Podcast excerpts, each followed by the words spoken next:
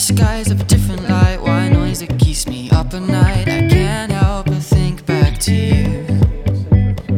I wish that I could find a face that I would All right. recognize. Welcome, everybody, to the the Curious memories. Baseball Podcast, Episode 1. I am your host, Aaron Plotsky. Along with us today is a special guest for our inaugural episode, my dad, Fred Plotsky. Thanks for having me, Mm. Aaron. It's wonderful. Yes. Uh, reason being is that he is available and he is very opinionated, as some of you may know. So, uh, first topic AL Central. How you feeling about the White Sox? You know, there's uh there's the Twins, and then there's nobody else. Well, there's So, the Indians. yeah. I don't know how relevant they got some pitching. They have a couple good players on their team, and we'll see if they're all on the team when the season begins. It looks like it. Uh, Lindor being a big piece. So I don't know how relevant they are. Maybe the Sox in this division come in third, maybe second. Uh, my big uh, concern for them is their pitching. Young, young pitching. They seem to be have a player at every position, uh, including DH. So Yes, Jose Yeah. Abreu. We love Jose Abreu. yeah, but they got Edwin. oh right, Jose's gonna play first, which is dumb, but whatever. So they have uh, they have somebody at every uh, position, every batted position, but uh, pitching's a little concerned. So see how that goes. And the Twins, Twins definitely got hitting. Well, yeah. Now they have with Donaldson, they have now six players who hit thirty home runs last year. So, and that's and they broke the record for for home runs last year with what was it, three hundred seven. So, I'm sure that'll be fun. And the Yankees was only like one or one behind or something. it was ended up being three or something because like I thought somebody hit like three home runs. In the, no, that was I was thinking I'm thinking of Soler Never mind. So Oh, Soler's a good player. Definitely could hit the ball. yes, he can. I know we're not talking about him. Yeah, because the Royals don't have much of a chance. They do not. No, but the Twins' pitching is a concern. their bullpen was good last year, but their starting pitching wasn't great.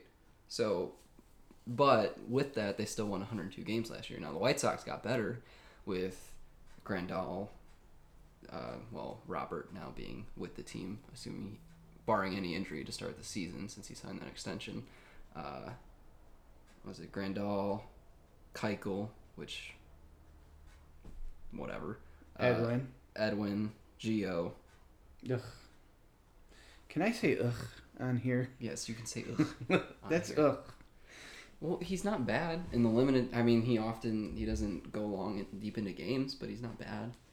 Right, like three pitches is about deep enough for my liking. Okay, well, you know that's not even whatever. Uh, ladies and gentlemen, Fred Plotsky. Um, he said I was opinionated. Yes, you are. All right. So your predictions for the AL Central? Uh, who's who's gonna be first? Who's gonna be second? Who's gonna be th- fourth and fifth? Is who cares? So, wh- what's the order and uh, what's the wins? Oh, the wins. That I don't know. Uh, twins. Twins are going to be good. I bet you because the division's got to be the weakest division of all of baseball. Is uh, probably 100 wins again. Uh, pretty close. 95 or better. 98. And uh, then, you know, if some of the players end up staying all season in Cleveland maybe they have a chance at second with the Sox right behind them. But if not, uh, then the Sox in second, as long as they have their pitching. And I'm going to say if they end up in second, it's because they're 500. Maybe a hair better. Okay, well the Indians won what was it, ninety three games last season? So The, the concern is are the players going to stick? If they stick, they come in second. They probably win 90 games. They have some good pitching. They have some really good pitching, but um, you lose Lindor. they're not gonna trade Lindor. They're not gonna trade Lindor. No, that's that'll cost them. Well, it wouldn't if the owner would spend money to improve the team, but since he doesn't want to spend the money to improve the team, then it might cost him because it's clear he's not trying to win. And he already told fans, was it last year, enjoy it, Lindor, while you can't. I don't know, whatever. I dislike most MLB owners, and I don't even I don't even know his name, but he frustrates me. So Yeah, so then uh, Sox third, and then there's the Royals and the Tigers, and the Tigers have got to be uh, what them and the Orioles probably the worst team in baseball. Well, they have Mize coming up, most likely. They signed Schoop and Cron, so that's better. Uh, yeah. Yeah, I don't, I don't, I don't know. They're they're a waste. Yeah, Yeah, they're a waste. I don't know. uh, yeah, they're those teams aren't too good, and you get to play them 19 times, so uh, it's great if if you have a good team in that division. So I would say Detroit in last, only because Soler hit all them homers, and I won the fantasy baseball league because of him. Mm, It was a right, great yeah. pickup. It was a great pickup. Humble flex. Well, I picked up Giolito on the uh or humble brag. I picked up Giolito on the uh I picked up Giolito, I picked up Moncada, I picked up both on the waiver wire. That's true. They did great. Yeah, and they were better than anyone I drafted again cuz you know what? Okay. I'm just I hate about our fantasy baseball league is that it doesn't reward good players. It rewards players who hit well, and that's it. And it's not even players who hit well. It's players who. It's dumb because it it shouldn't because it doesn't account for defense. So. That means if I have a really good player who has an average bat but an elite glove, then he sucks. Like he's he's a waste. It's, stupid. It's fantasy baseball. These are the the, the categories that they give us. So You other can than- change them. No, uh, there's a few, like catchers caught stealing, uh, outfield assists. So there's only a few defensive categories. So well, then we should just well, then we should just go. We should get off of CBS then and go for something that's more adjustable. I think everybody's used to CBS. Well, I think everybody is dumb then because no, I have good teams, but good teams don't get rewarded because oh, I have Sonny Gray last year. Well, he's a better pitcher than freaking uh, who's I who's I trying to compare it to? Uh, not Mike Minor. Um, See, I'm supposed to be the one that's forgetful. I'm over fifty. Okay, Sonny Gray was a great pitcher last year, but Sonny but. Sonny Gray doesn't get rewarded because the Reds weren't good, and then he didn't get a lot of wins. So you have Sonny Gray getting 200 strikeouts, and he has less points than somebody because they happen to win 60. It rewards pitchers for being on good teams and not strictly just on being good. And I think that's dumb. Well, given the category, Well, because who who was it? Who uh pitcher for the Rangers? It was Colby Lewis. Remember when he had like a six ERA, but he had like seventeen wins because he won them all at home or something stupid, and he has more fantasy points than a guy with like nine wins, but he's like the sub three ERA guy. But oh well, the Rangers happen to. It's it's dumb. that's fantasy baseball. It's dumb. Whatever. All right. Let's let's let's move on to the Astros because you said it yourself. We didn't. Uh, you gave a brief opinion on it, and I did. we haven't talked about it. So let's let's talk Astros. So We haven't talked to Astros. This is the first time that uh, Aaron and I would uh, banter about baseball. He's got a new school approach with statistics. I have an old school approach with statistics, but a lot of times you could just see a player and you know whether he's good or not. You just well, uh, you could what- see the game. You could watch him game. Uh, even just watching your games, all of a sudden there's a kid and you go, "Wow, there's something different about that kid." You just because you can see it. But um, so we didn't talk It's- Astros. we didn't talk Astros. It's a much more biased process, but sure, yes, let's rely on the eye test, which is the whatever. All right, Astros. So updates. Uh, okay, so five million dollar fine. Uh, Hinch and Luhnow sus- suspended without pay for a year, and then got fired.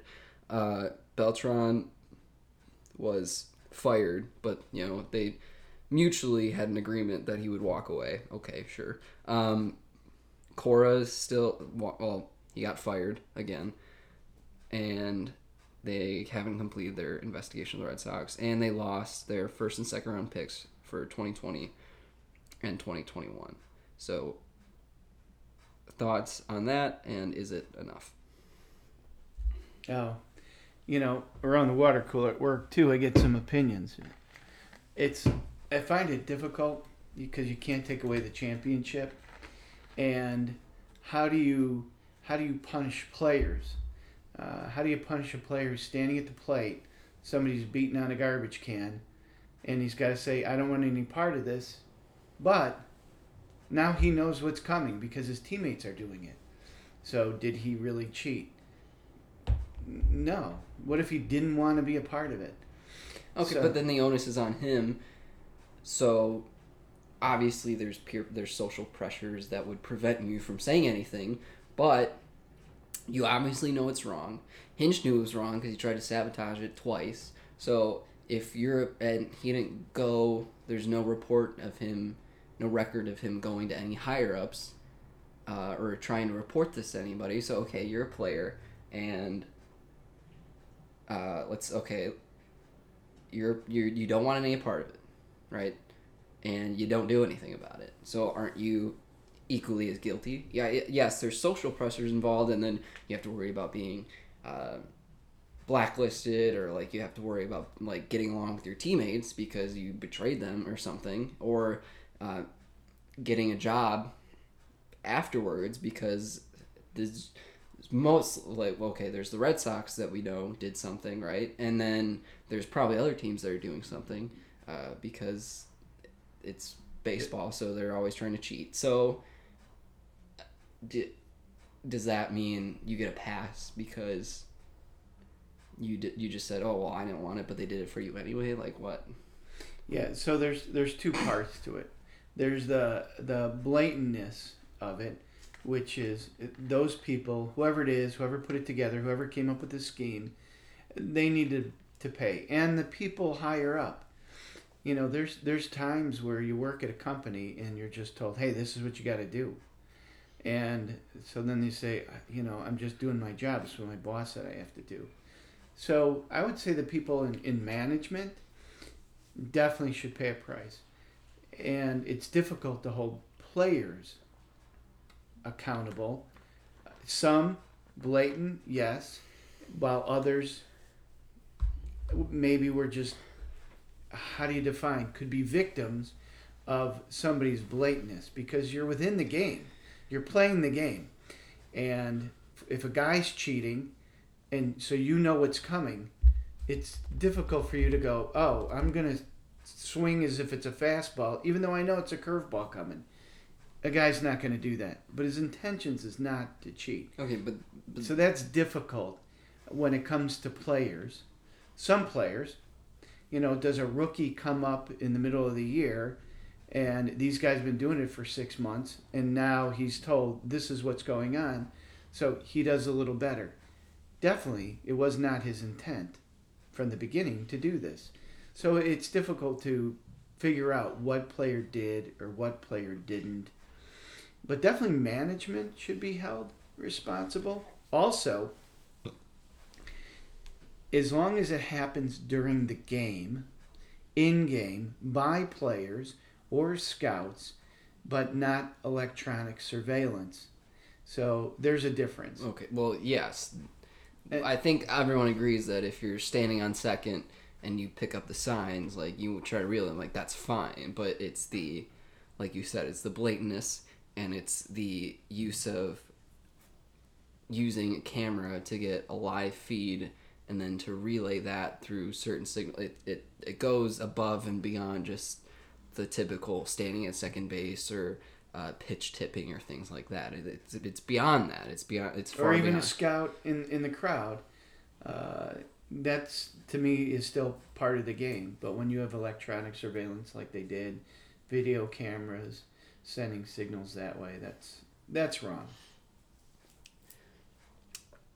But back to the players though. So they were asked about it at FanFest.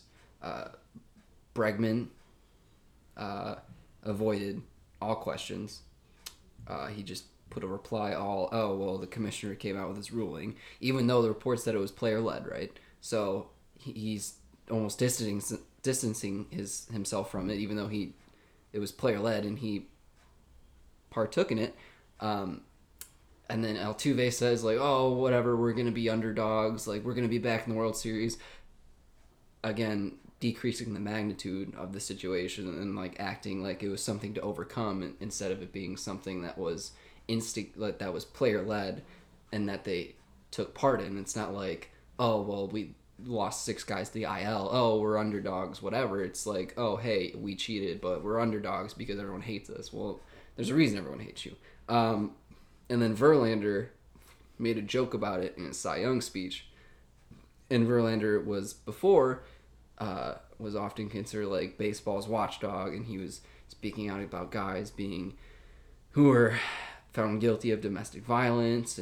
Um, you know, spoke out against them, spoke out against cheating. Like before he came to the Astros, and then 2017 he goes to the Astros, and he knows this is going on. He has to know this is going on. He's in the dugout, and then at his Cy Young, he doesn't say anything about it. He's silent, and then in his Cy Young speech, he made the comment that uh, the Astros were analytically advanced and stuff like that, and he almost and he kind of had a smile and, and like made a joke of it.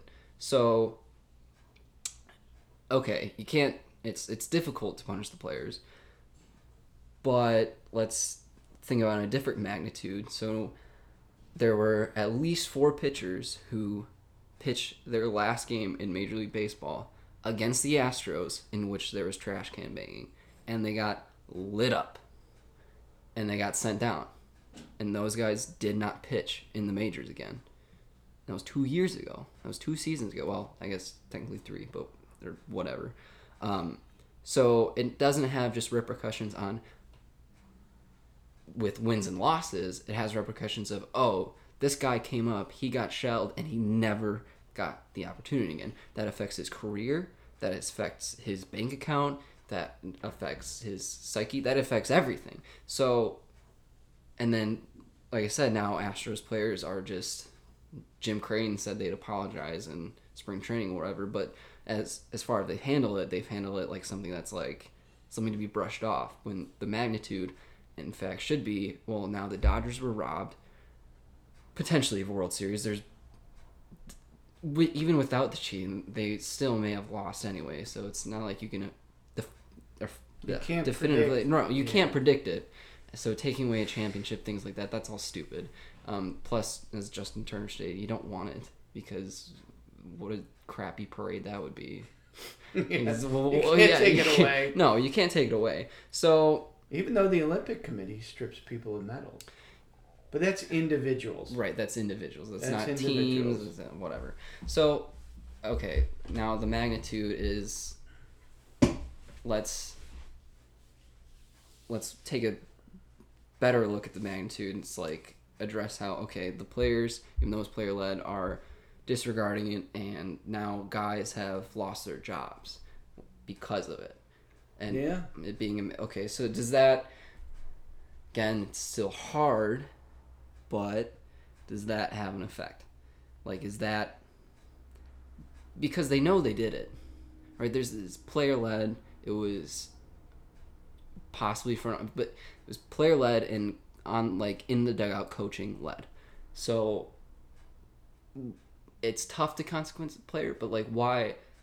It shouldn't be impossible because now um, a Houston Astros fan went back and he went through every single game and he recorded every trash can bang. And there was only one. I think Tony Kemp was the only hitter to not get any trash can bang or at all. I could be mistaken. Might be like one other guy as well, but everyone partook in it, whether they wanted to or not, and they didn't report it to anybody.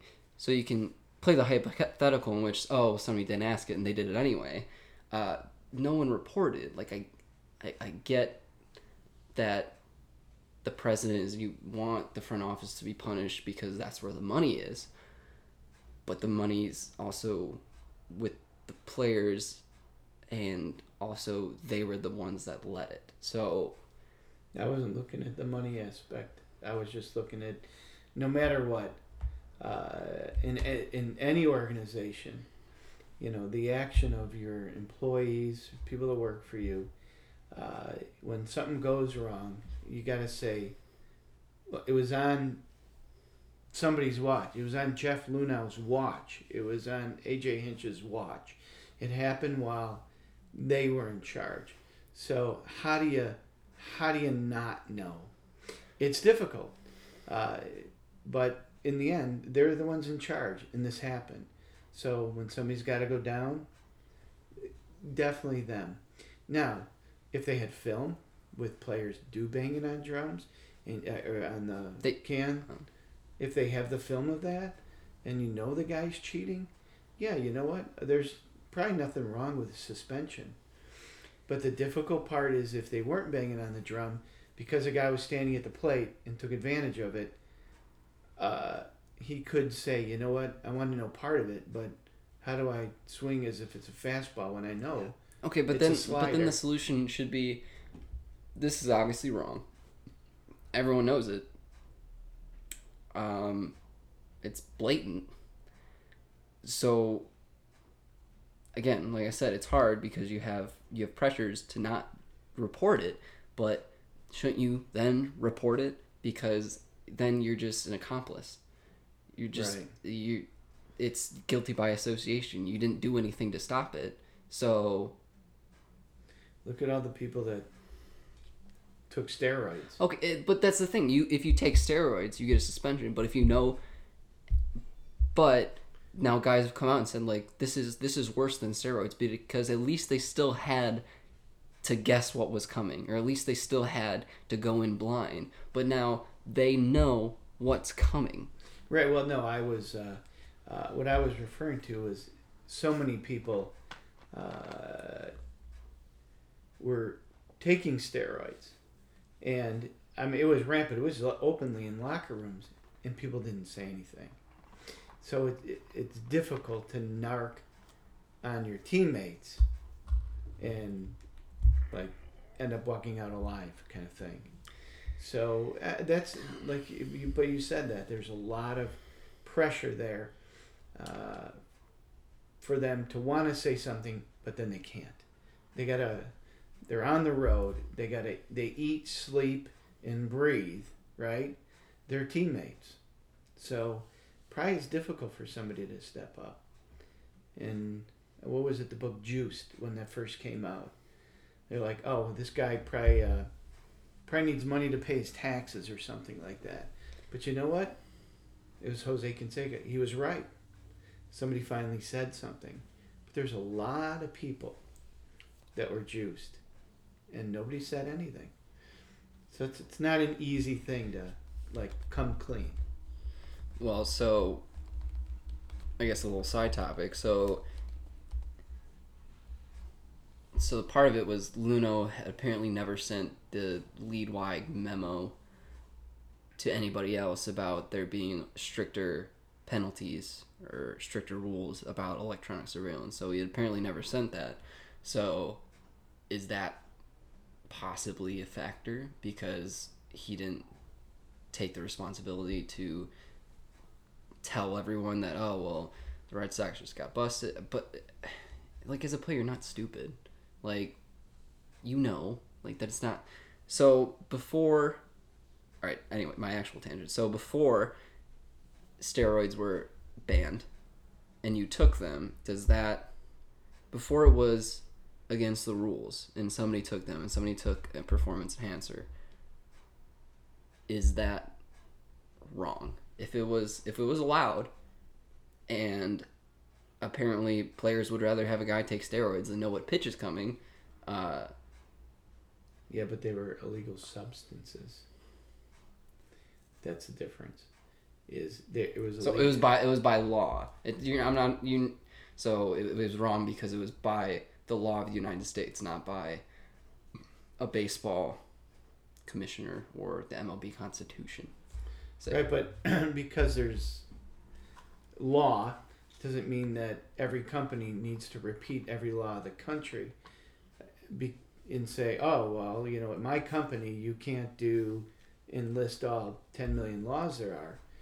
You would just understand there's certain laws of the world, there, uh, the United States, that you just don't break, and they were taking illegal substances. Okay, so that your okay, so your your problem wasn't that it was an MLB thing; it was that it was a countrywide thing. Like, hey, these are banned.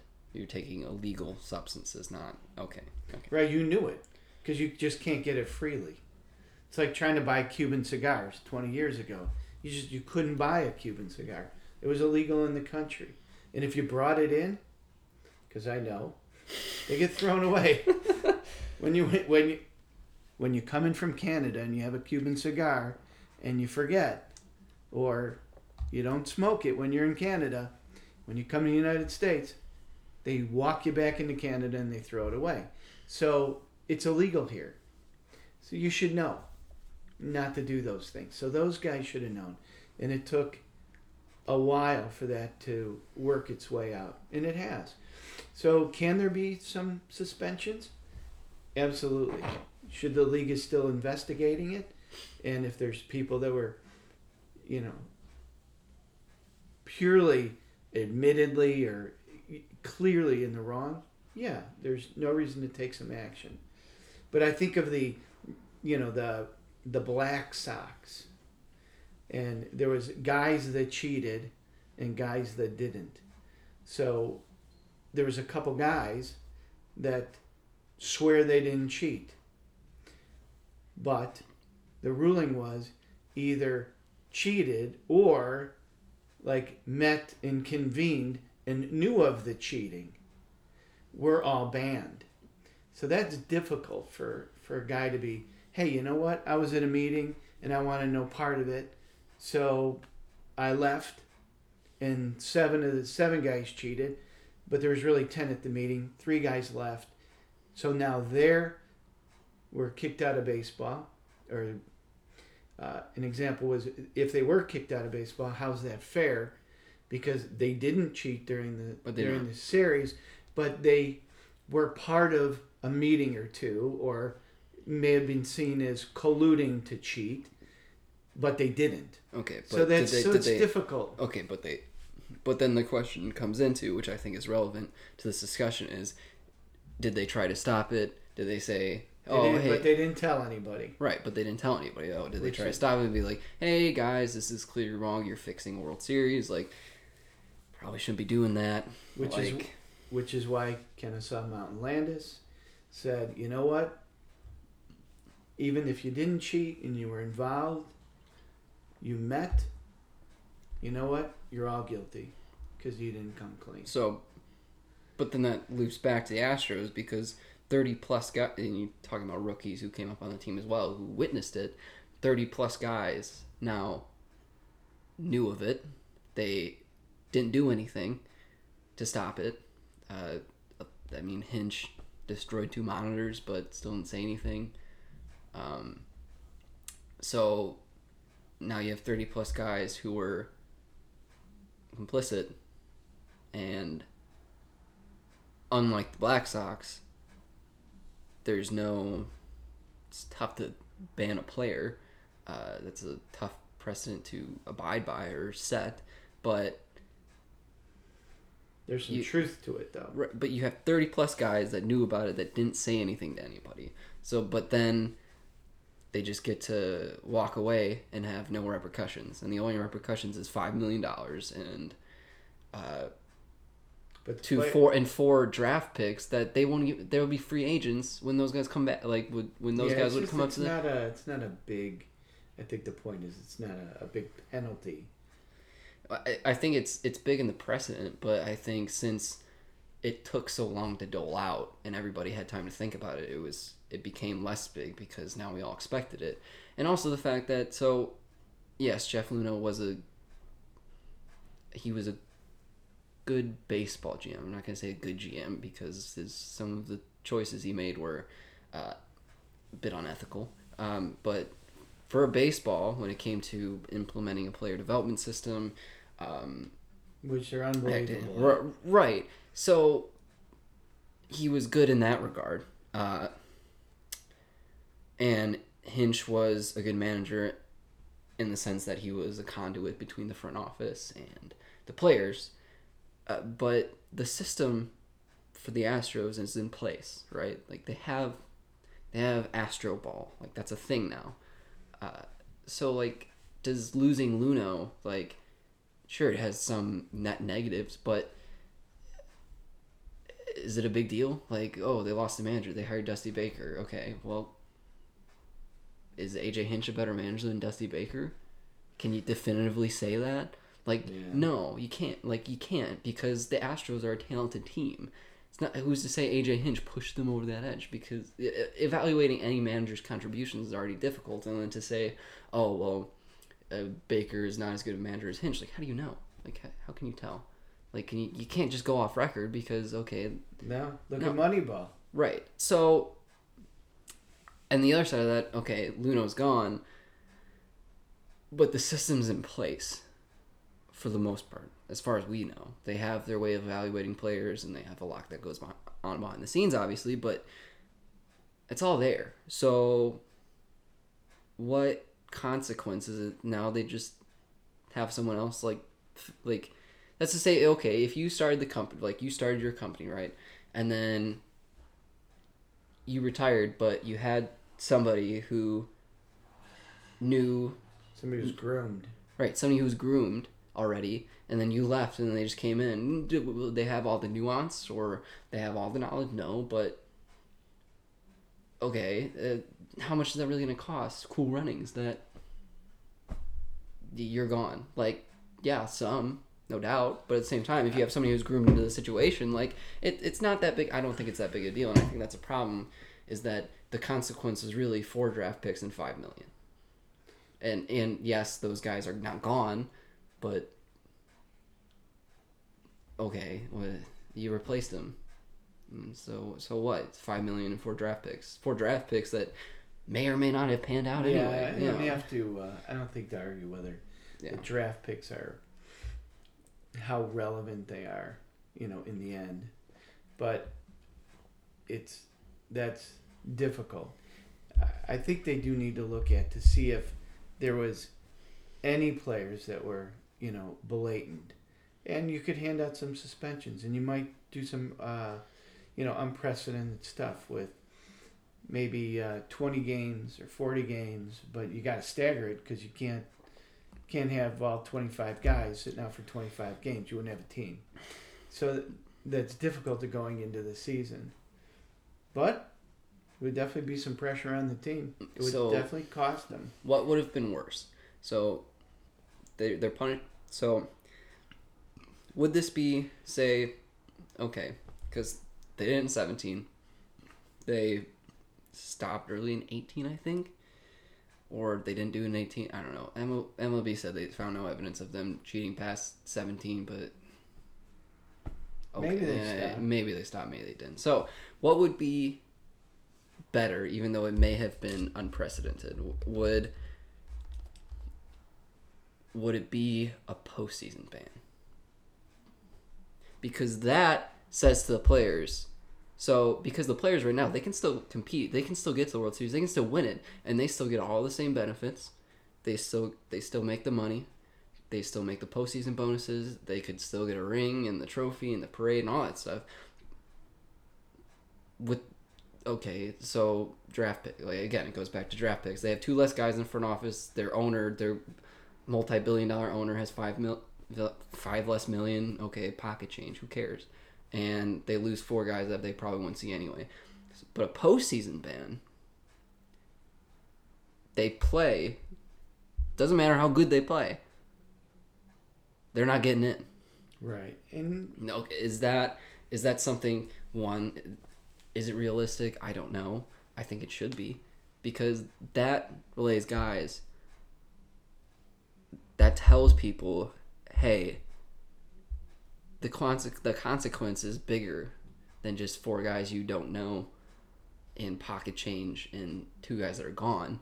It's doesn't matter how good you are, uh, doesn't matter how good your stats are, you're not getting that postseason money. You're not getting your trophy. You don't have the chance to get your trophy, and you could win 162 games. You're not getting in, and baseball players like to win. Yeah. So is that if maybe if it was in 2018, but now how many guys from 17 are still with the team, and how many guys in 2020 are with the team that weren't with the team at the time, and they're getting penalized for that. I mean, Yordan Alvarez had nothing to do with this, right? And, And Gerrit Cole and right. Well, Gerrit, Cole's gone, but um, Right. There's plenty of guys on that team now that weren't part of that team. Maybe if it was 18, But then, but yet it's it's but, not. but does a, that get the point across then? It would Because then not just you suffer, everyone suffers because you were the idiot. Like you guys were the idiots, and now your teammate had no idea what was going on. Yordan Alvarez most likely didn't know what was going on. He comes up in 2019. All of a sudden, he's being told he can't he can't make he can't be in the postseason because you guys decided to bang on a trash can. Really, right. is that a better punishment than having to answer to the media and not having anything? And uh, because that's all their punishment is. That's all the players' punishment is right now. It's just oh hey, uh, we have to. Jim Crane is making us say we're sorry, so we're sorry because cle- clearly they are apologetic because Altuve said we're underdogs and Bregman said oh the commissioner and They're gonna avoid it. right They're gonna avoid it. Right. So, so the punishment then, in my opinion, it has to be. It, it ha- It It's has to fit to- the crime. right. It has to fit the crime because they. Because it goes, uh, it goes m- much deeper than even, because it affects the finances of other teams, um, of other people, um, of the baseball players who don't have jobs because they cheated, and it goes has lead wide repercussions. So, And the players that have coming up now that were down the team. right. It's they say if like one uh, indiscretion can affect you know in your life can affect. I, I was just listening on TV or uh, some show. It said 165 people. So one person's action is could be affect a hundred on average 165 different people people that they know people that they work with you know uh, family however they quantified it but it affected 165 people i don't know if it's true or not but the point is one indiscretion affects more than just you Right. affects many others Right. so a lot of times it's difficult to quantify you know what's fair. You know i think this and you think the exact opposite and we have to work something out. So what's fair? Hopefully you could walk away and go you know what? I got something of what i wanted. You got something of what you wanted. It's difficult. There's no set thing that's going to make everybody happy because there's so many people affected that all have an opinion on it. And uh, I guess another problem is that the commissioner, uh, a lot of, I myself tend to think a lot of time like, oh, the commissioner is an employee of Major League Baseball, but he's not. He's an employee of the o- owners. They appoint him, they hire him, and so now I I guess thinking about it could also be Jim because Jim Crane wasn't punished. Now to think he was uh, not involved in any way, even though most other front office people were. Uh, I'd say that's a bit naive, but does it, it does it become a problem because the commissioner works for the owners? Like, yes, he has to be an advocate for the game itself and a little bit for the for the players, but does it become an issue because maybe he wants to give out a higher punishment, but does Well, there was a time, actually, probably before you were born, and and again, I don't know who the com- I don't remember who the commissioner was. Fay Vincent, I don't remember who it was, but I believe it was George Steinbrenner was banned from baseball. Like he, he couldn't go to the games. I believe this to be true. It's been a while, but he was banned to go. For, he couldn't be an owner. He had to step away from the game and I believe that was a decision by the uh, Yeah. Commissioner. July 30th, 1990, Steinbrenner was banned permanently from day-to-day management, but not ownership of the Yankees by Well, you can't take away its ownership, but right, he couldn't run the day to day operations. So even though the commissioner is appointed by the owners, uh, you know, improprieties between owners, there still needs to be a referee or a judge. So although he's hired by the owners, the the way each owner thinks isn't alike. So he needs to act what's in the best interest of baseball. So even though he's put there by the owners, he still has to rule against owners uh, for the sake of the betterment of all the owners. So George Steinbrenner had to sit it out, and there was probably some owners that said, "Hey, you know what? That was the right thing to do." So, but that was he went against George Steinbrenner, who, by the way, was a pretty powerful owner, New York Yankees. right. So, uh, don't get the well, he's put in place by the owners mixed up with he's got to do what's best for baseball, which he does have that autonomy. There is some truth to that that he's put in place by the owners. I see your point. And they, you know, he they he answers to them when it comes to his job employment. Yeah, but he still has to do what's best for baseball. And while he's still there, he can do that. They could get rid of him, but he could still do that. Right. Right. That is true. Okay. Um. Well, we talked long enough about Yeah, that. we talked long enough about the Astros. All right. So But it's all good stuff, right, Yeah. guys? it's all good stuff. All right. So It's baseball. now, uh, so you're I'm, I guess new school. I don't know. Um. You don't know. You're new school. Okay, you're old school. You're give me your quote. I just got into slugging percentage. So, yeah, old school, fine.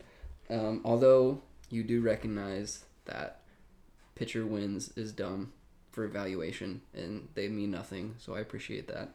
Uh, that took some convincing. I'll take credit for that. I, I would say that a quality start, although I don't believe three runs in six innings is a quality start. Well, I think you know I skewed your vision of quality start because I was always throwing up zeros. So I think you know. yeah. I I personally, you know, I mean not Three not and- the past couple of years to be fair, but growing up, I think I skewed your vision of what a quality Yeah, you, starting you unit threw a lot of threw no hitter by the way. Would it well? Yeah, one. Yeah. It was I the only no hitter, by the way, only no hitter of that of my high school graduating class that was not posted on the iWoo Twitter.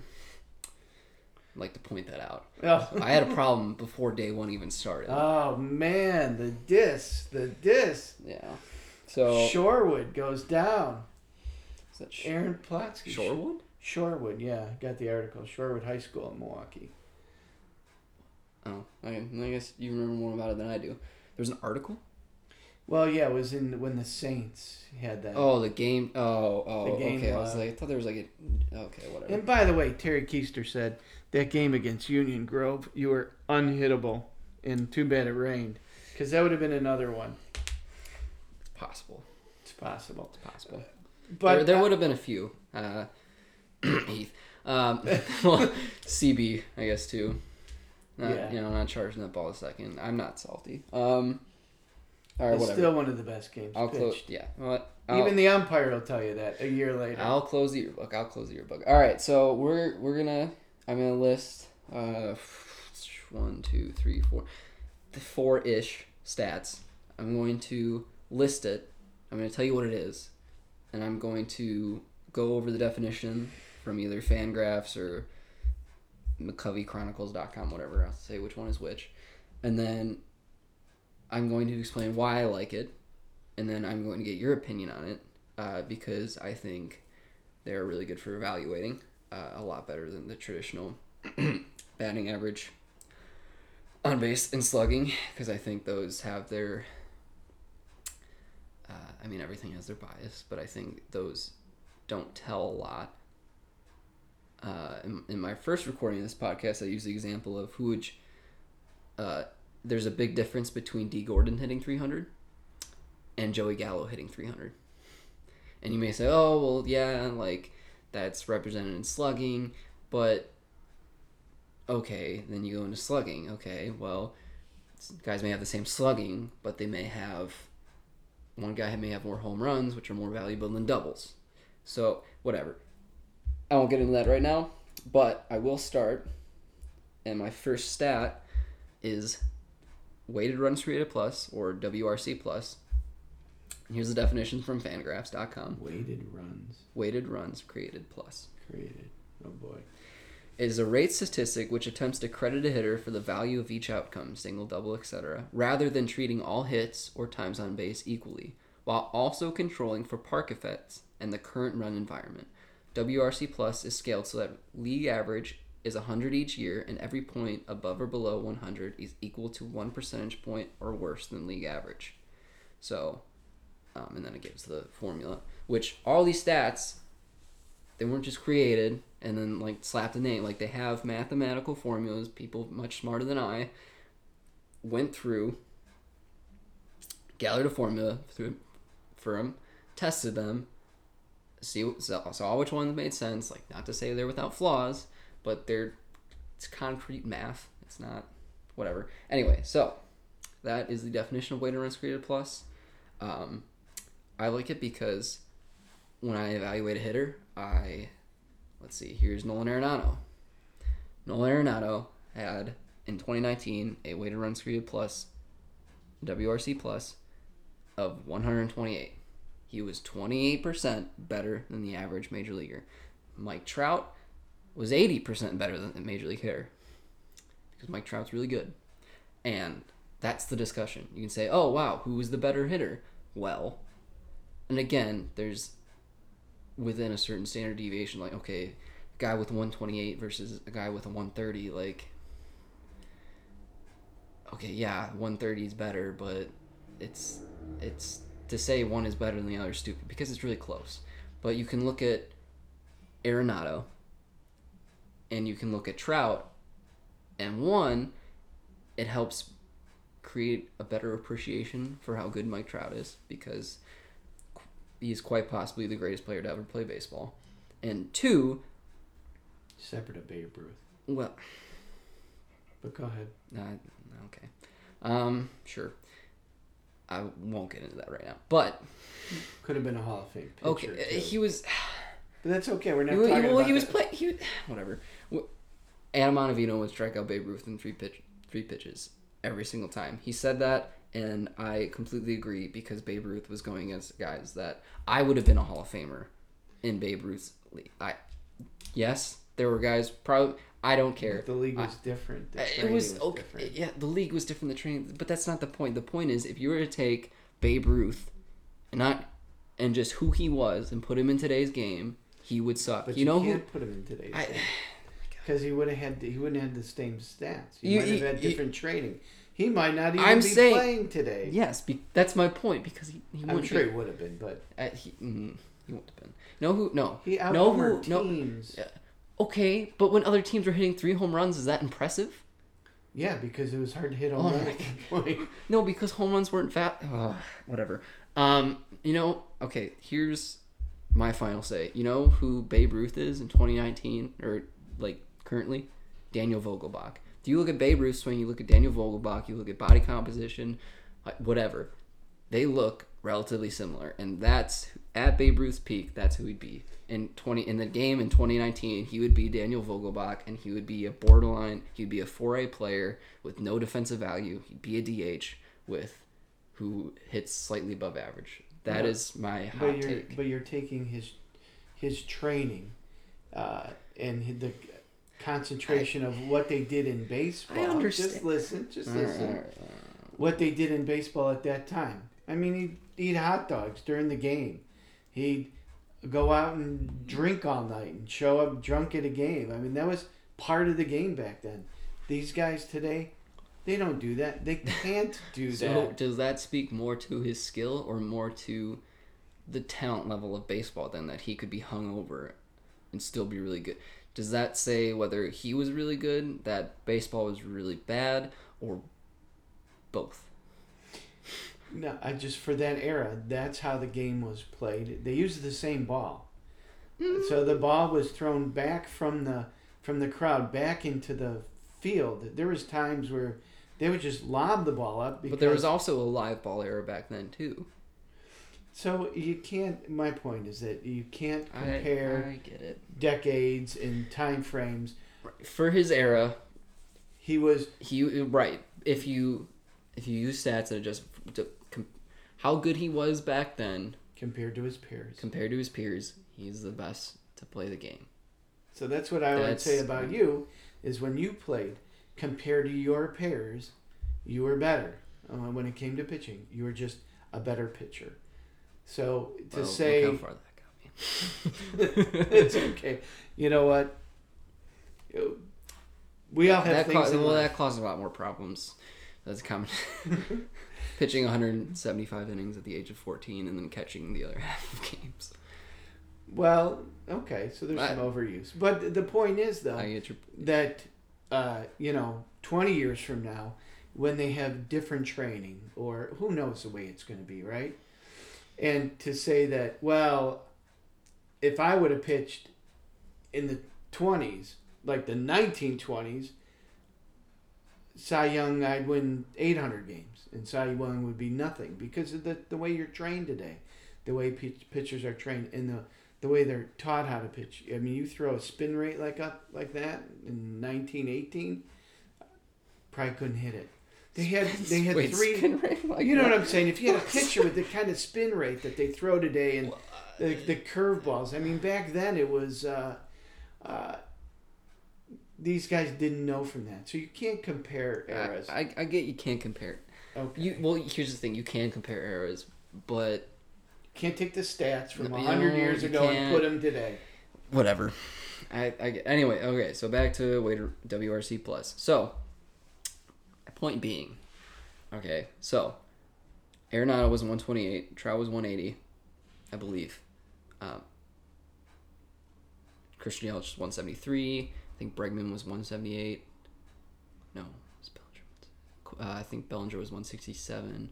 Again, I'm, look, I don't want to look these up, so correct me if I'm wrong. You you wouldn't know. Whatever. All right. Anyway, so Right, I don't know. so okay, so here's let me give you an example. All right, of why I like WRC plus. Um, park factors as well. So it takes all of his stats and it adjusts also for park. So I'm going to give you an example. So Arenado hit 41 home runs. He had a 315 average, 379 on base, 583 slugging, 392 wOBA. So which was weighted up. I'll get into that later. Um, George Springer. Okay, George Springer. 39 home runs, 292 average, but 383 on base compared with Arenado's 379, so close. Uh, had a 591 slugging. Arenado had 583 again, within Not Right. that far apart. not that far apart. But Springer's weighted runs created plus was 156. So similar home runs, similar on base and slugging, but it's a 28%. So this is saying that Springer was 56% better than the average major leaguer, and saying Arenado was only 28% better than the average major leaguer. Not 28%, still really good. Right. That's that's and with his glove, he's still one of the best players. No question, one of the best players in baseball. Not the best of all time. No. I'm just making a joke. Okay, what? But he's good. No, he's no, a good he's ball good. player. Right, he's a good ball player.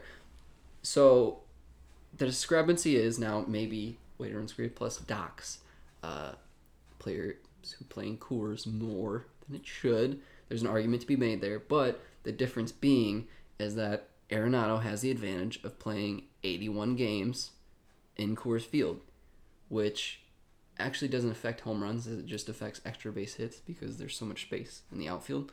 Um, I don't want to look up the research on that, but I have read on that.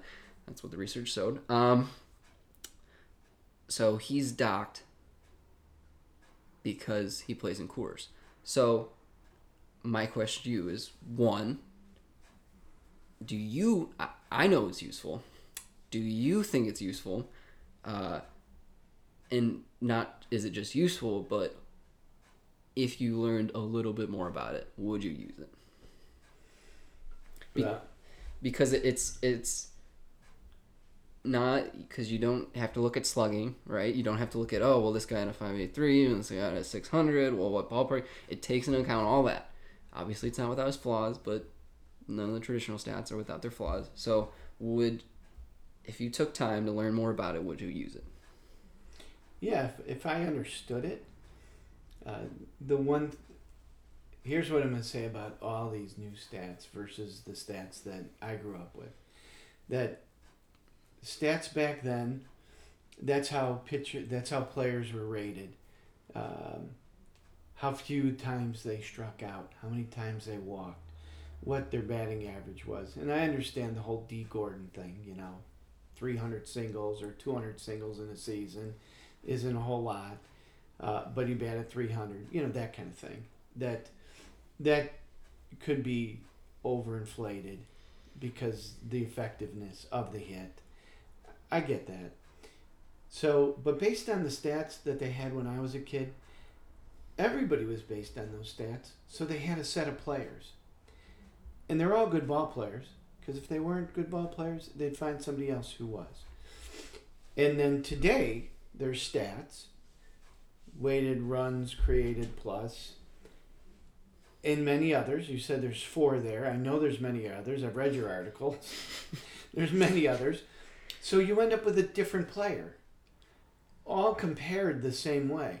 So whether it's so whether it's this group of players based on these stats or that group of players based on those stats, then a guy who has a really good weighted runs created plus might not be a guy that would have played 40 years ago, probably would, or a guy 40 years ago today uh, back then might not play today.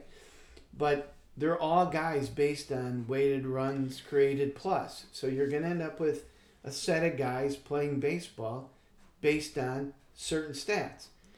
So it doesn't that doesn't mean that all these guys are better than everybody else that played. They're just a different group of guys. The way I look at that is when the when the football players struck and they were going to bring in scrubs, right? Temporary some football players. You know what? It was a bunch of football players. So whether it was a really good group or a not so good group, if if they couldn't keep up, they would keep repl- the replacement players. They keep replacing them. So your, your point is comparatively they're the same because they're evaluated the same in their respective time periods. yeah, So, uh, one thing I'll say to that is so you can look back at any player season and look at their weighted runs created plus. It's not just a current thing. You can go back and it's like Babe Ruth having like a do like a 195 weighted runs created plus. Like you can see that. So you can compare to his peers, he was 95% better, a Right. better hitter. That's you can do that. But I will say that back then, yes, they were all compared the same, but guys who were guys were penalized and guys were rewarded based on more pronounced stats. So you have a guy who hits 250 back then. You say, well, he hits for power. You know, he's hitting 250. If only he could bump that up. Well, why does he need to bump that up? Because he's a better better hitter than the guy hitting 300. Just like your point, you understand the difference between okay, 200 singles in a season. It's mm, probably not as good as a guy who hits But if they singles. only looked at batting average, then those were the guys they picked. Right, So- but I, my point is that it's not. It's my point is not that. It's not to say hitters back then weren't good. It's not to say that. I lost what I was gonna say, but my point is that. It leaves it. You look back, and those traditional stats leave a, a blurrier vision of what they're like. That player is contributing. So a guy who hits 250 and a guy who hits 300, you might say, oh, the guy hit 250 and he might hit for a little bit more power. But like, oh, we'll take the guy who hits 300. It's just like in Moneyball when the on base, like when on base percentage became a higher thing. So batting average got kind of shooed away back then because, well, in the movie they said, okay, well, Giambi gets at base at this clip and he gets on base at this clip and he gets on base on this clip. So what do we need? Three guys that have an average of 360 of 363 on base. So does it hmm. matter how they get on base? Well, yes and no. My point in all of this is saying if they had weighted runs created plus back then, there would have been guys who weren't playing baseball anymore because they couldn't hit for average playing baseball and there'd be guys who could hit for average not playing baseball Right. I think that's that's I understand like comparatively, like yes, they were compared to their peers on one level and they're compared to their peers on this level now. My point being is that we've gotten better. All these things are to the betterment of baseball and its fans because all it, you don't have to use it. I'm not saying you have to use this, but what it does is if you want to learn it, it, it is a better understanding of what's going on because it gives you a better look. It takes into account things that you'd often have to go, oh well, they're on base or their slugging's same, but oh well, what park does he play in? How many home runs versus how many doubles? Like what you know, what does he do? This is he is he a good base runner? It takes all that out and just says, here's a number. It's 128. Here's a number for Springer. It's 156. And you could say, uh, somebody could say on a broadcast, which is what Mike Petriello did for the past two Statcast um, feeds of the uh, wild card game. Um, wow, yeah, he had a good season. He was 15% better than the average major leaguer at the plate. And that's it. There's no like, well, hit 300, but, you know, not for a lot of power. And, you know, you don't have, it's just, he was 15% better. And that's the conversation. It just makes it, for me at least, you may, you most likely have a very different opinion, and that's fine. But yeah, if, if I understood the stats, if I actually went into and understood the stats, then I mean, and I'm a math guy, so it, I'd have to learn something new. And I guess a point that could be made too is for some people that it they still want the traditional stats in because that's the way they enjoy it, and that's a fair point. Um, but at the same time, there's also those people are getting older, uh, Right. and people like me want to watch baseball and not have to look on their computer during the game or re- do research on the computer when an announcer says, "Oh yeah, this guy's a good defender," stops everything in front of him, and then me going like, "Can you at least state something with that? Like, can you do you have anything to back that up?" Like, no. Now I gotta look it up because is he a good defender? I don't know. If I'm watching a Tigers Marlins interleague game, do I know if uh, who, who's a who's a Tigers player that nobody knows? I don't know. Does anybody know? Well, well, a few years ago, Mikie Mahtook. Really, if you were to tell me in a broad, if a broadcaster say, "Oh, he's a great defender," I don't know. So therefore, I have to look it up because I want to appreciate the players that are in that game, and I want to know. So my thing is, is that I prefer these. I prefer newer stats, and I prefer newer ways of evaluating because they're less subjective. There's less bias um, because with a lot of them, they're a lot of them are rated on the same scale, um, and it's just it provides more information for me to make and ed- to have an educated opinion on, because I don't want to listen to a broadcast and hear well, uh, uh, Miggy's hitting three fifteen, so he's you know he can still do it. Uh, no, he can't because his on base is like three twenty and his slugging's like three forty. That's terrible. Like, I don't. Now you can. uh, Here's another point I want to bring up. So, often advan if you have a good player by traditional stats, he's often going to be good by advanced stats. Like if you like with any of these stats, if you were to say, okay, the MVP, Cody Bellinger, Cody Bellinger, Anthony Rendon, Christian Yelich, there's there's no uh, sabermetrics that are saying those players are bad players.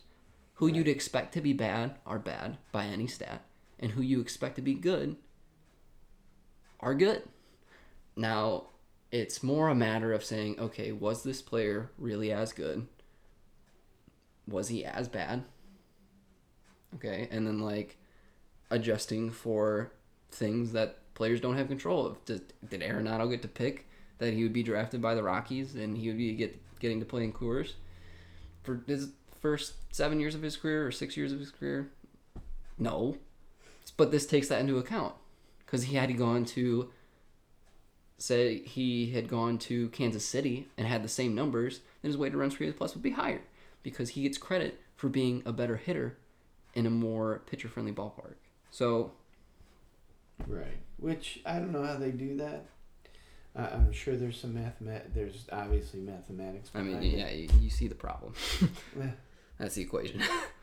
Right. So to understand that equation and be able to say, well, that represents Kauffman Stadium. You know, that's uh, that's the part that I say is difficult. Well, a lot of But- it's based on okay, so a lot of it's based on a constant. So okay, if we see a neutral baseball park, you establish what is neutral, and then you say, okay, well, Kansas City allowed fewer runs upon like and fewer home runs, and you take into account like five factors, and then you say, okay, based on these, it's you place it on a constant of like zero or 100 and then if 100 is average or zero is average then kansas city is like negative four or something you know like it's, it's confu- it can be confusing if you want to get into details of it but there's constants so it's not like and then that constant will change upon the year or upon the whatever you know what i'm saying Right. So uh, when it comes to the stat, as long as the stat is consistent,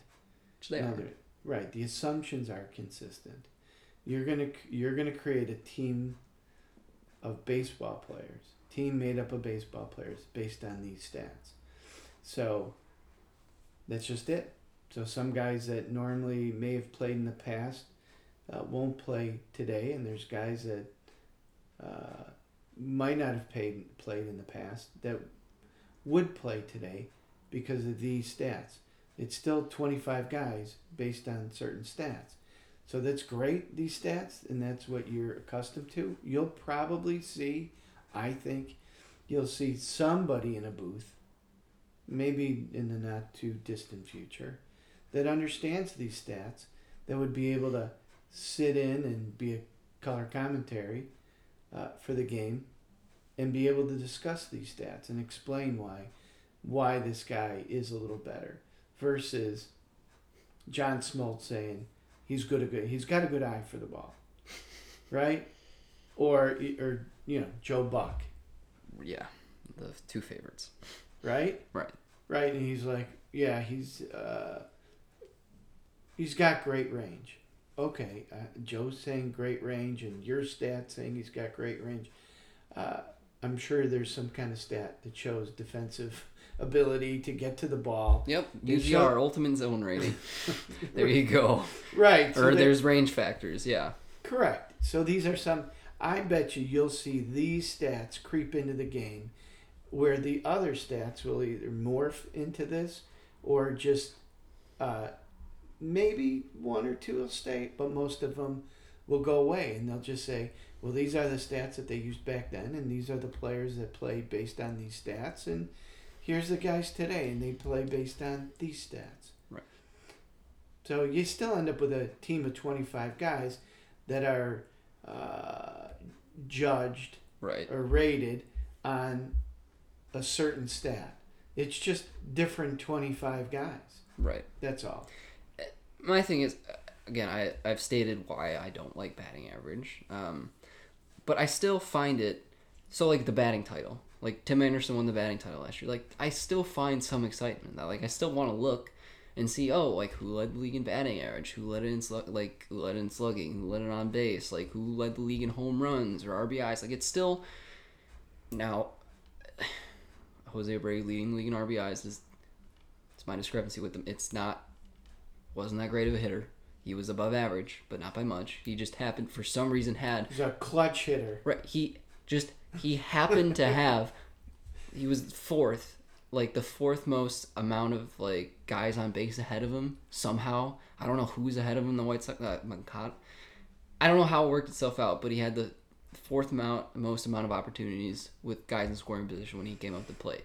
So again, saying, "Oh, he had a good season, drove in 100 runs." Well, Bryce Harper's season 2015, he didn't drive in 100 runs, but he had one one of the three, maybe the best hitting season of the past decade. and Jose Abreu drove in 24 more runs than him last year. So, anyway, back to my actual point. Um, I still enjoy traditional stats. Like if I see a guy hitting like 370, like hitting 400, you're on You on have base. to keep that stat. Right, you're still you're if you hit 400, you well, assuming you're not a stupid base runner, your OPS will at least be 800. Like so like and that's crazy because like nobody hits 400. Like Ted Williams was the last to do it and had I been alive when Tony Gwynn was trying to do it, I would have been psyched. So because That that's was unfortunate. yes. The strike. Um He was a great hitter. he was a great hitter and that can be backed up. Um Rod I don't. Well, I don't. I don't know whether he would have got to 400 because he was at 383 when the strike happened. He, he was he was quite a bit behind. Um, it wasn't like he was above 400 and then the strike happened. He was like he was behind the eight ball. Um, my point is, I I would still be excited to see that because it's something rare. Like 3,000 hits. Uh, Mark Nick Markakis hitting, hit, having 3,000 hits uh, versus who a good hitter with having like 3,000 hit, like uh, Robin Yount. Robin Yount.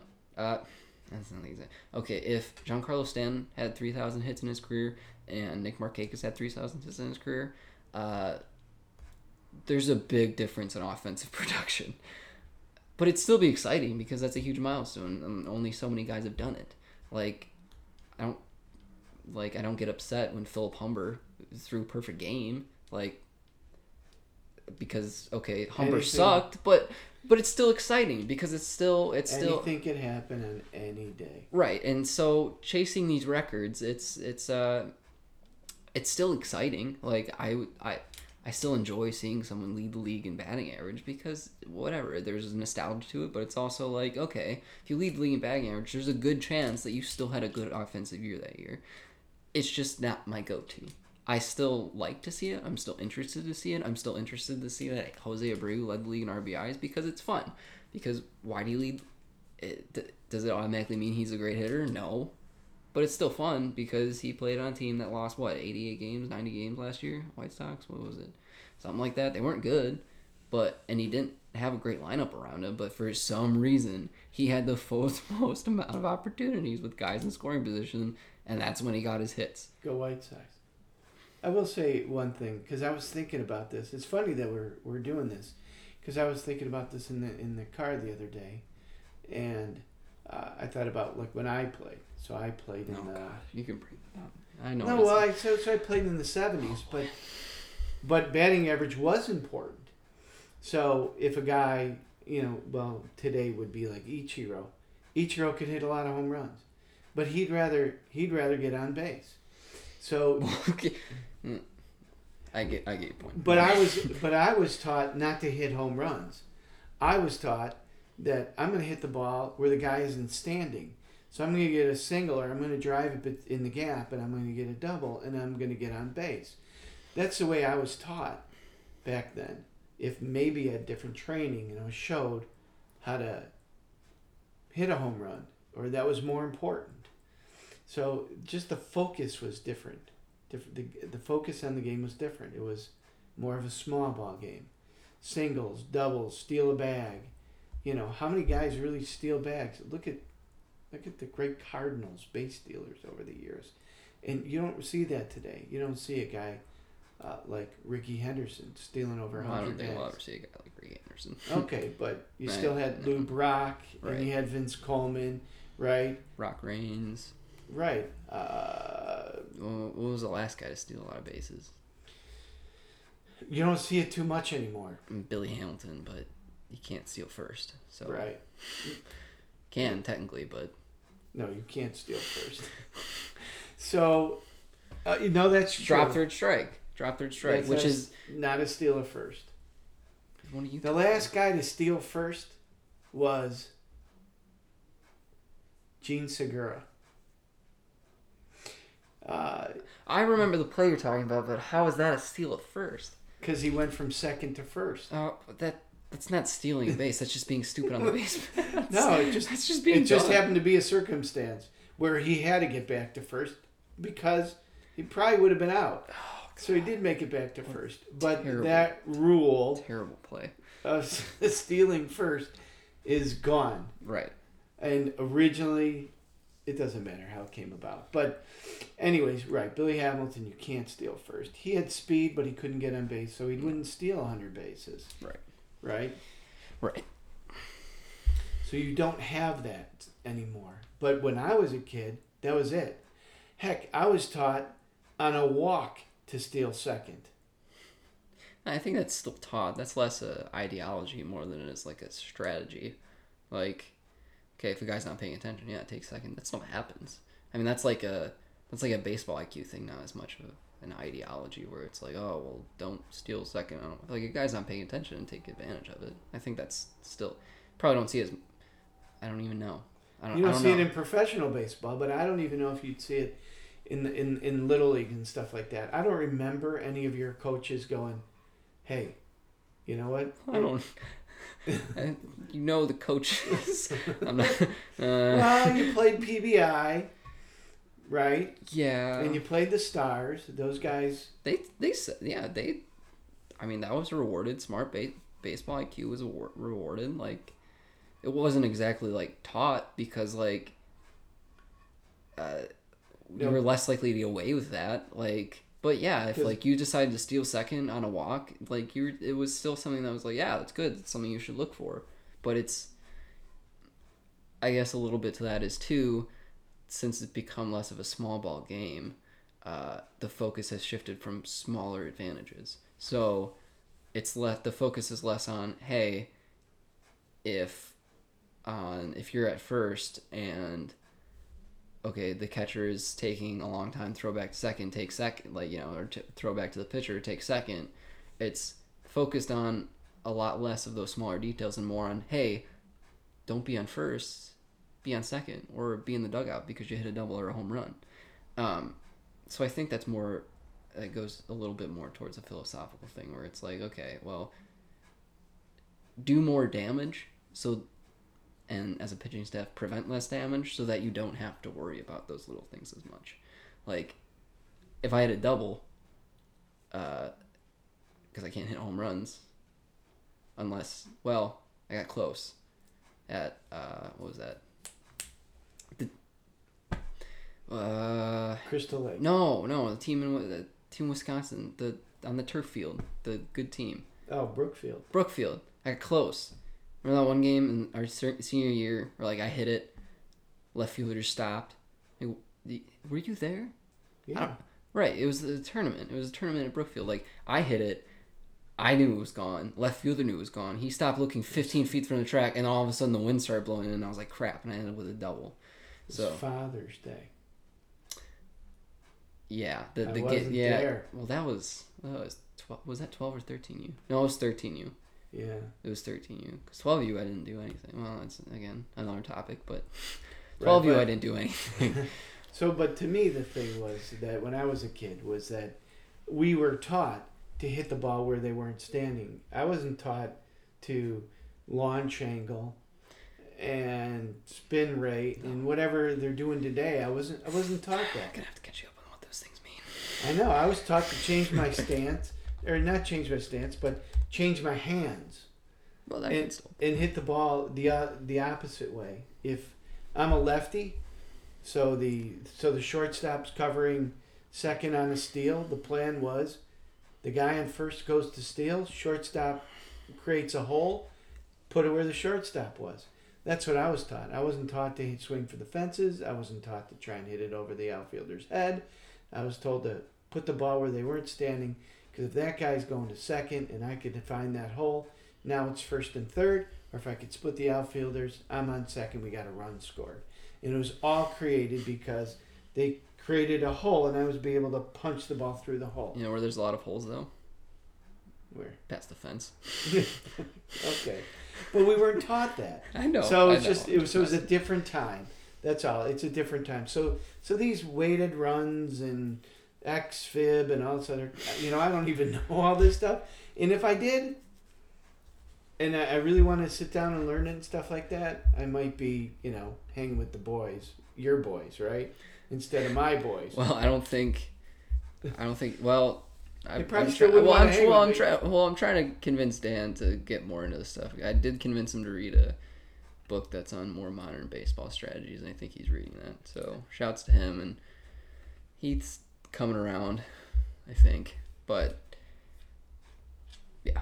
Anyway, I So, but I, I, I do think you're going to see guys that understand stats like you do, you know, more the sabermetric or, you know, whatever you want to call it. And kudos to Bill James, yes. a guy of my era that understood your era, that was a janitor.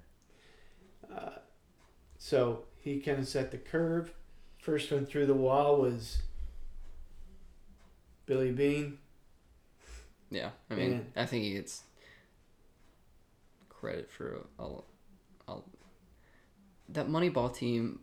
I think something that's overlooked is that they had a top a five. team. Uh, well, they had a top five rotation in baseball and a bullpen in baseball. Like Zito, not. Mulder, right? They were Zito, Mulder, Hudson, and uh, Hudson, Zito, Mulder. yeah, and I can't remember who their fourth guy was, but he was also above average. So, in their bullpen, like they traded it for, uh, was it Magnante? Not Magnante. Uh, I don't know. Whoever in the movie, it's made a big deal. He wants this one reliever, and that one reliever was really good. Had Rincon. Re- yeah, Ricardo Rin- Rincon. Ricardo That, that's what it was, and that reliever was really good. So something that's Billy overlooked. Koch. They had a great team. They had a great team, Miguel but Tejada, you look at the players they had on that team, you're like, okay, this is a so I think team. now he, he credit where credit is due. He did change the court. He what popularized a sabermetric, a sabermetric look, I think, and that's fair. But um, yeah, he,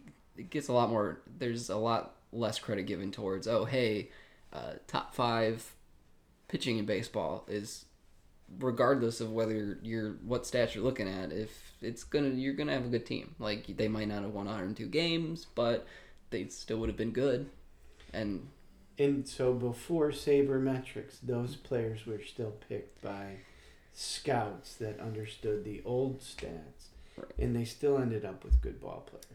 and i'm not gonna go into these other three stats because we're already an hour and 20 minutes deep into this and i Podca- I- we get the point. Right, that- I get. Uh, so to finish it off, um, what what was I just gonna say? Crap. Okay, to finish it off, two things. One, uh, that we all these stats are doing are just giving a better way to measure what. It's just confirming what scouts and what coaches have tried to do for the longest time. Uh, so like, oh, he hits the ball really hard. Oh, well, we can see that hard hit rate. Like we can look at that. It's now it's not now less thing is less is left to the subjective eye test. And I th- I think that's good. In my opinion, that's good because the less bias there is and the less subjectivity there is, there's good. When you see a guy like, oh man, crack the bat, it's just different. A lot of times that can be backed up because you can look and you can see, wow, he hits the ball on average really hard, and he has a really hard like barrel rate. Like, there you go, like a really high barrel. There you go it's it's less subjectivity and two uh, stats have always existed. So when i hear someone say oh well these are just made up stats well so is batting average and what like somebody had they're to all come made up stats. right they're all made up stats. So they're just they're just newer. I think that's what the problem is. Like you said you'd have to learn them. And you're older. Uh, you have things going on. Um, and so and you've grown up with the game a certain way. And the game has changed throughout your life but the same stats were highly regarded for the most part. Like okay it shifted from batting average to on base. But you knew what on base was. You don't know what wrc plus is. Right so it changed within familiarity. Like you it changed but you knew about what was being evaluated. This isn't like you weren't introduced to anything completely new. So, um, I think just an important thing. I'm gonna I'm gonna close it off with this, uh, and I'll leave the final word to you. Um, because whatever. Um, is that all? I'm your dad. Right. Yeah. There you go. Um, I've interrupted you enough. Um, I just the most baseline thing to remember in all of this is that all these stats, all the sabermetrics, all this stuff, all it attempts to do, all it is trying to do is give the average fan if they're willing to take a little a little bit of time it really doesn't take much time again i learned all these this stuff now i had to get used to the nuances of it all and stuff like that but i learned it all just by going on fangraphs and going on mlb.com and, and going on baseball reference and looking at the glossary. If i wanted to new like know what someone mentioned like what wrc plus was i looked it up. And then i listened to somebody explain it. And i was like okay. And it took probably 10 minutes. Now there's nuance to it.